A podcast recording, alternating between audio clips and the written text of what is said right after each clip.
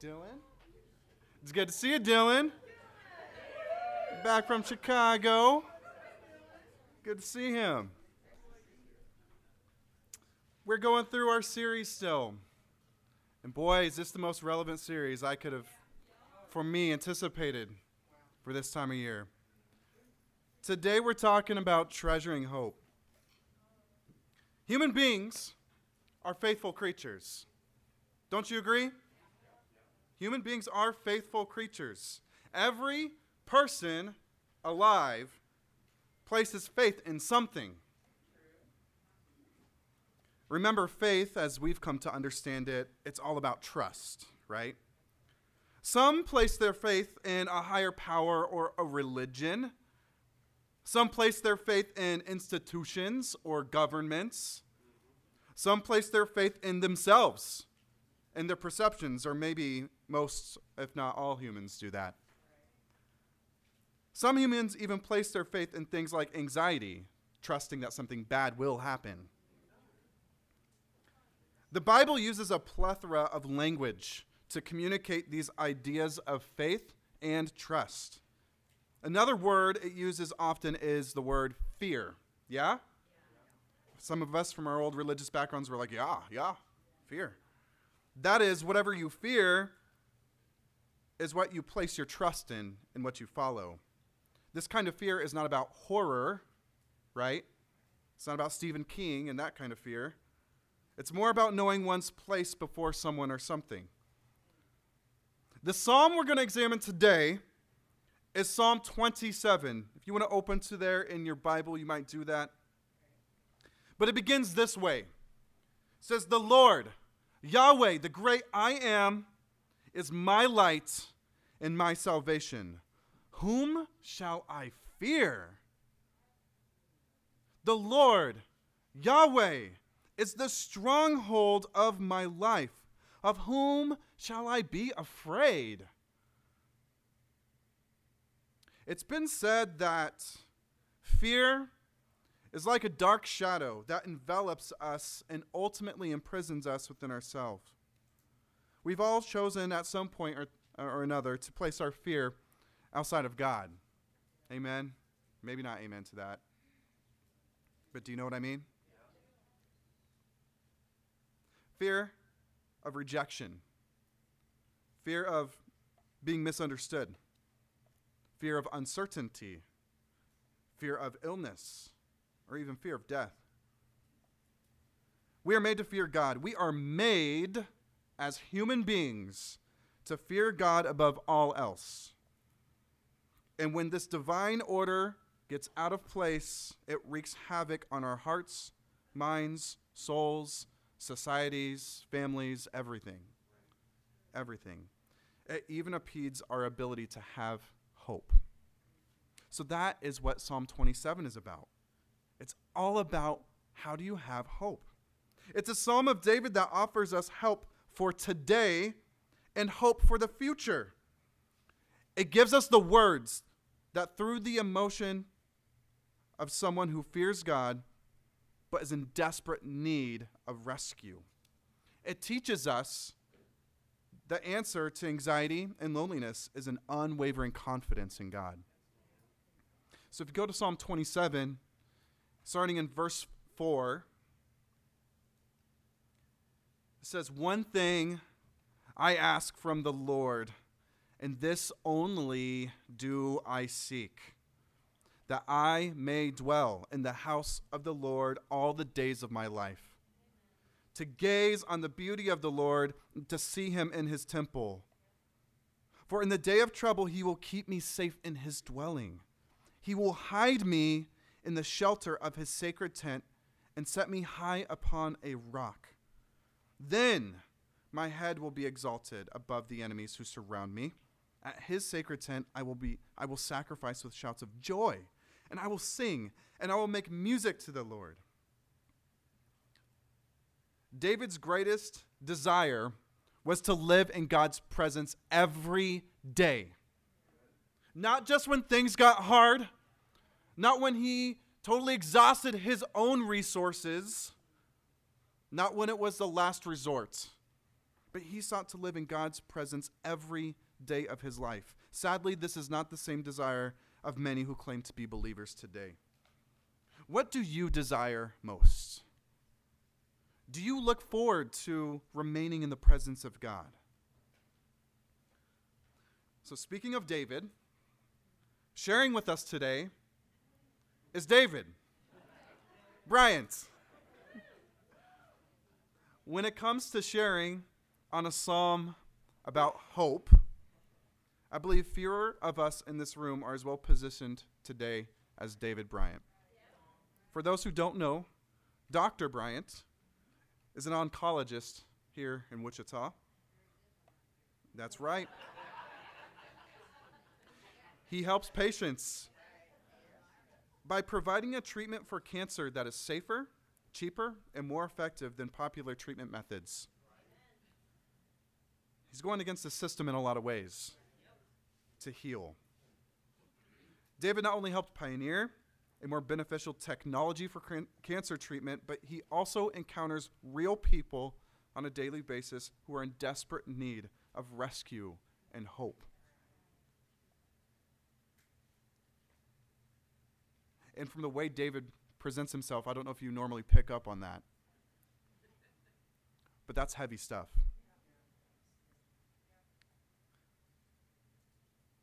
For anyone who's had cancer or who's had someone close with cancer, you know the feeling of hopelessness that comes with it. Therefore, David has agreed to share his insights into Psalm 27 and give us some uh, insight into what it means to treasure hope. So please, I pray that you open your hearts, minds, and your Bibles, and we welcome David to come share with us.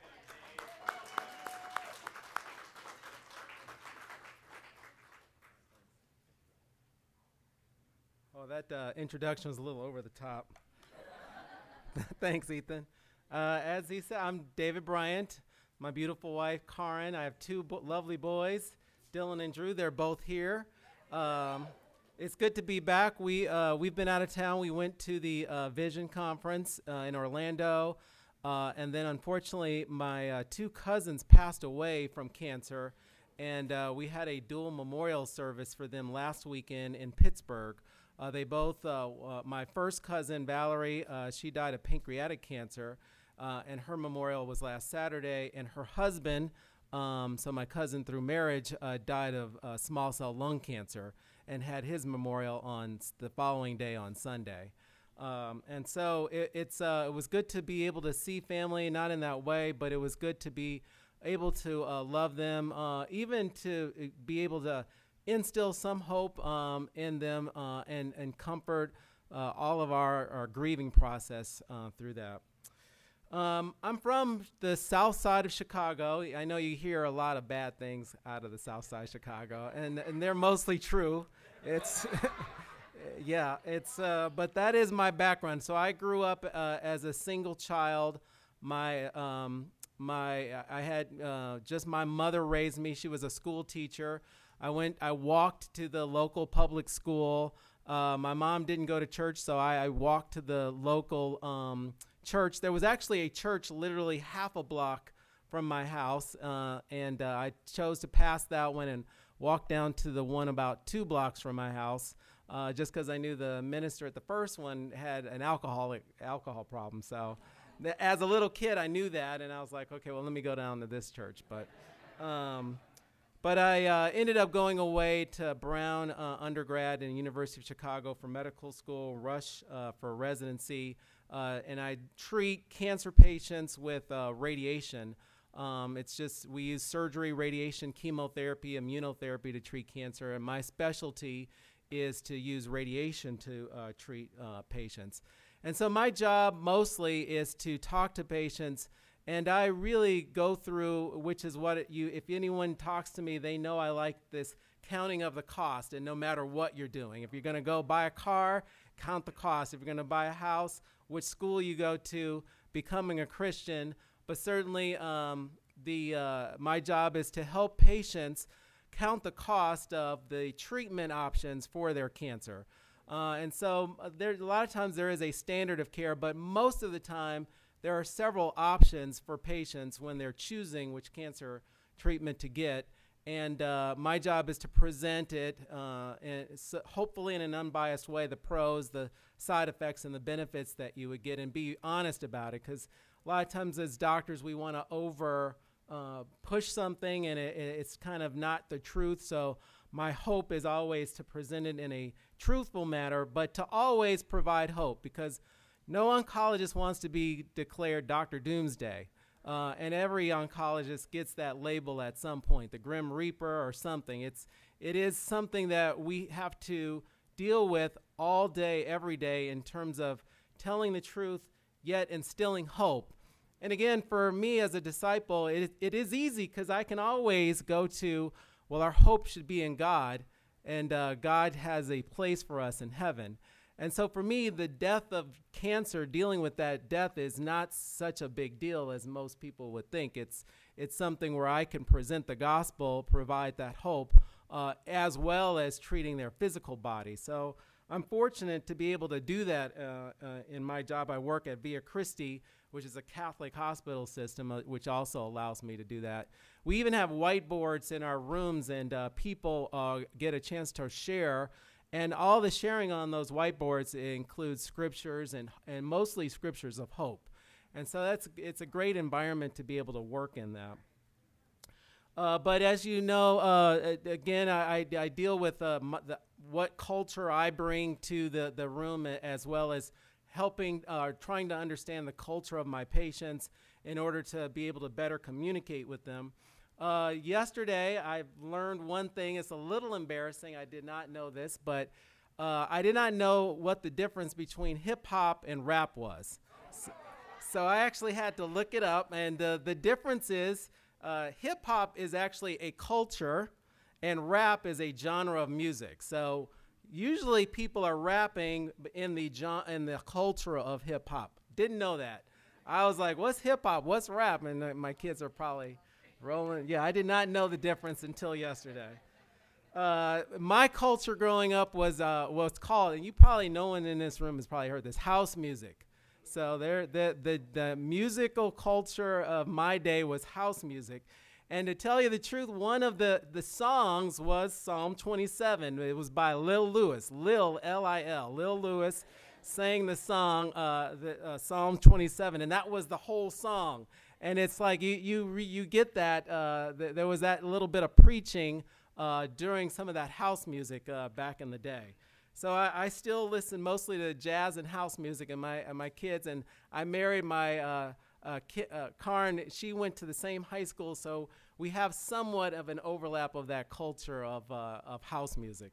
So we get to still to this day enjoy house music. Um, so, but uh, being again, going back to counting the cost, uh, again, that was a big deal for me uh, when I decided to become a disciple back in 1993. And you know, part of that story of counting the cost was realizing uh, one, what sin was and that you needed to repent of it. But two, the biggest part of it for me was realizing that there was no way I could do that. The only way that I was going to be able to do that was through the power of God. And that was part of what we were taught when we counted the cross to become a cost to become disciples of being able to put our faith and our hope and rely on God's power and not our own power. And so it also goes through a lot of the what ifs. Well, what if I know life is going great for you now, you're a, a resident and your life is going to be good, you're going to make a lot of money, blah, blah, blah. Well, you, you start running through the what ifs. And again, that took me back to the Bible to understand the what ifs. In our scripture that we looked at today, we looked at two things. One is to dwell in his house. So, being able to dwell in God's house provides that hope, uh, provides that strength that we all need in order to, uh, uh, uh, is what how God's plan was. The other one is to gaze on the beauty of the Lord. So, as uh, Ethan was saying that David had to do, he doesn't do it uh, in, in times of desperation only. His, his mission was to dwell on the beauty of the Lord all the time, good times and bad times. And those two things really do help me sustain my faith, really did help me count that cost. I mean, as you know, um, uh, even looking back at the Israelites, the Israelites, uh, again, Abraham was told years before the Jews went into exile in Egypt that they would be enslaved. And I was like, "Ooh, that's I mean, that's hard." It's like they so God knew, Abraham knew that the his people would be ultimately enslaved and that was going to be okay. Uh, God knew that it was again by dwelling in his house, by gazing on his face, that it would sustain the Jews. And that was really the, the, the purpose of it. The, the Jewish uh, nation was enslaved for approximately 210 years out of their 430 years being in Egypt. But it, it allowed them to really sustain that life of, of being in servitude uh, and, and, even the parallels with uh, being African American in America. That did actually help me make that uh, decision of making Jesus Lord. Even the life of David, uh, the psalmist who wrote that uh, Psalm 27, you look at his life and it was full of ups and downs. And through those ups and downs, he also had to dwell in the house of the Lord and to rely on his power and to look upon his face to sustain him. I mean, he was in times people were chasing him to kill him, other times he was sitting high on the hill in his palace. Uh, so, in all of those times, God expects us to have that hope of dwelling in his house and dwelling uh, and gazing uh, on his face. The other person I also think about is Job. So Job in the in First jo- uh, Job uh, one three it says he was the greatest man in the East. It sounds you know it's kind of like um, Bezos and uh, what's the guy uh, the Microsoft guys like these two are like they own most of the wealth in the world. It's kind of like Job was one of those guys. So picture Job being one of those guys, uh, and then having everything taken from him. And in that, God gives us this example of Job and his righteousness and faithfulness.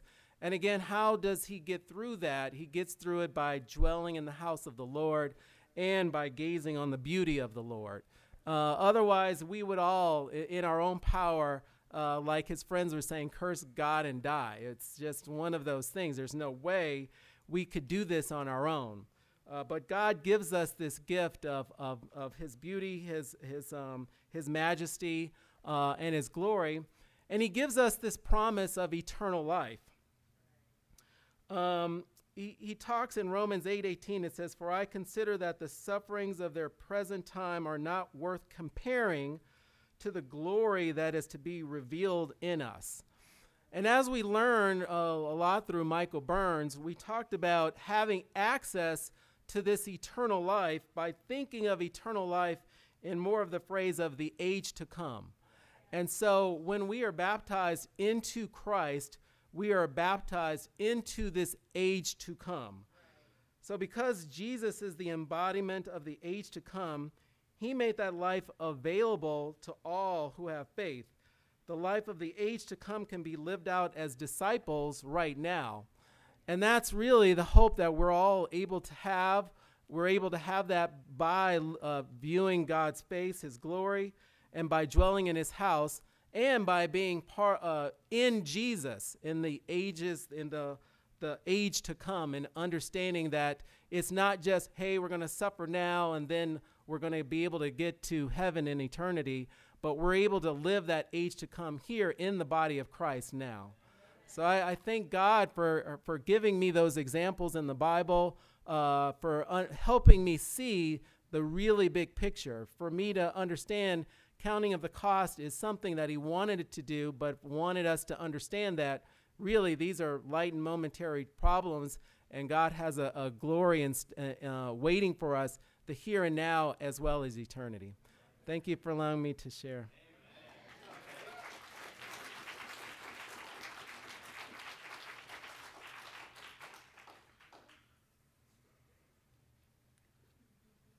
Man, I am just, I'm giddy on the inside. This this has been such a blessing for our community uh, this summer to have such a, just a variety of people that are dear to us within our community to have a voice, to have a platform to share their insights from the same spirit that we all got. From people that became disciples in 1993 to people that were born in 2003. I don't know when you were born. Was that right? God is good. But you know me, I'm a little bit of a melancholic speaker. I know. It's a millennial thing. I grew up in the emo era. Both. but but David brings up those kind of three pictures of Israel, Job, and David. I want us to think about that in the hope that each of those people or groups of people were able to have. But what got them there? Israel in a desert, wandering in a desert for 40 years. Job having all of his treasures in life stripped away.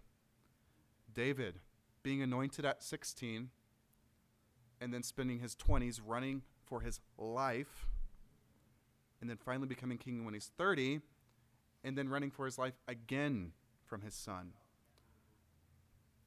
Where does hope come from? I think oftentimes we are in a desert and we're pretending that we're not. We're running for our lives and we're trying to ignore it. The Psalms are helping us. They're giving us the words, they're giving us the heart to be there. It's okay to be there. If you want to have hope, real hope,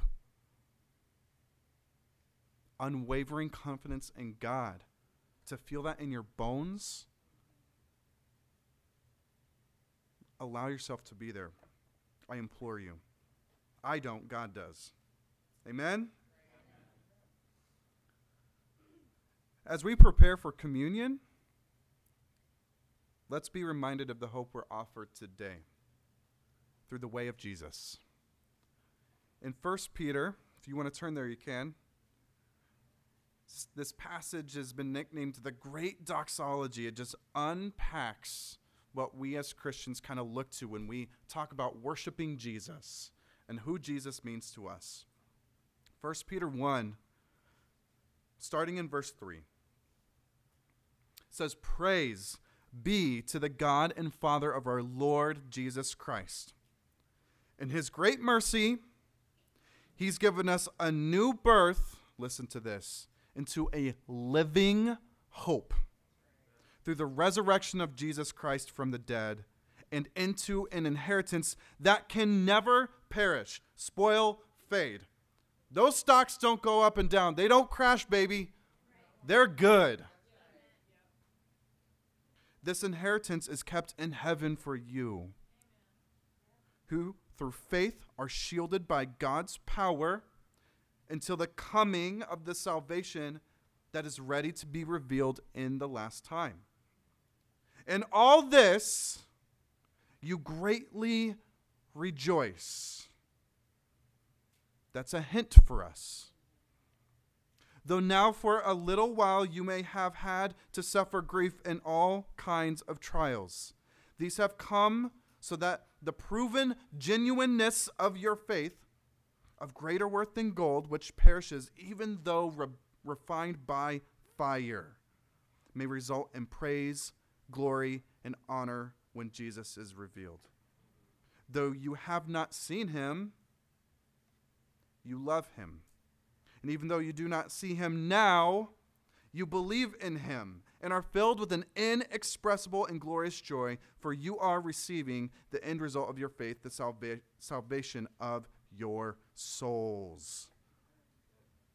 Talk about manifesting, Gen Z, right? Like, let these words manifest. Amen? There's something about this living hope. Why not just say hope? But living hope. It's not just an anticipation of what one day will be. This world is not my home, I'm just passing through. But it's the experience of that anticipation here and now in the age to come that we are experiencing here and now in Jesus. Amen?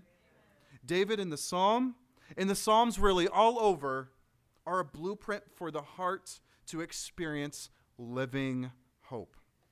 Therefore, we today are ending in the way that Psalm 27 ends Wait for the Lord. Be strong and take heart and wait for the Lord. Let's go to God in prayer and continue our time of communion. God, you alone are our light, and you alone are the source of our salvation. Jesus points us the way to you. You are the stronghold of our lives. Everything else in life fails in comparison to your goodness and ability to overcome. Help us to dwell on the way of Jesus. As we face temptations and trials today, give us precisely what we need so that we can fix our eyes on you. We remain confident of this, God. We will see your goodness in this life, and we wait for you. In Jesus' name we pray. Amen.